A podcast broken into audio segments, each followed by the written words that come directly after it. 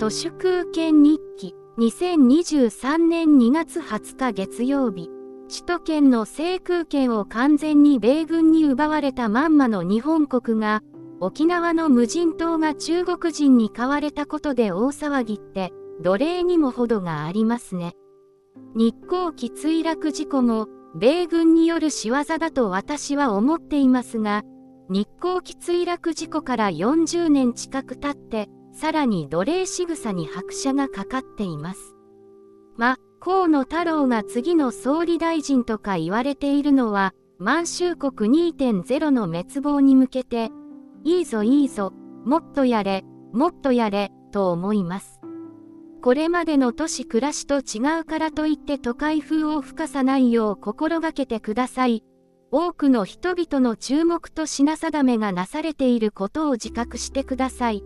などと記された福井県池田町の広報誌の池田暮らしの七か条が話題になっていましたが、私によれば広報誌なんて読む必要はまるでありません。回覧板などは一文字も読まずに回しちゃいます。沖電気工業金星の備え付けの防災無線も J アラートが鳴るとムカつくので電源を抜いてます。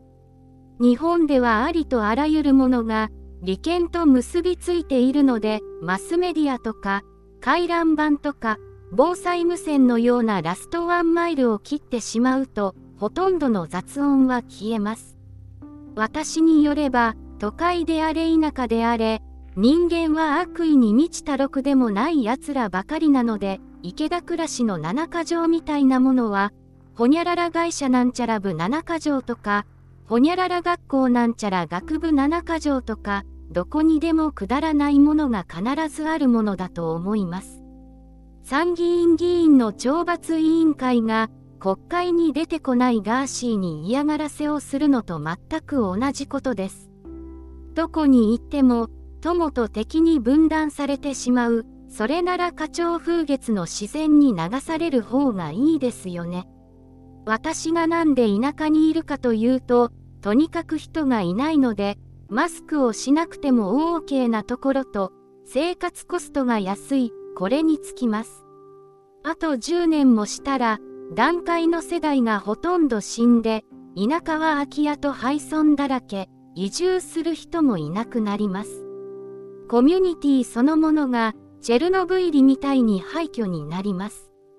池田暮らしの七か条が話題になったのは、これが人権問題だからです。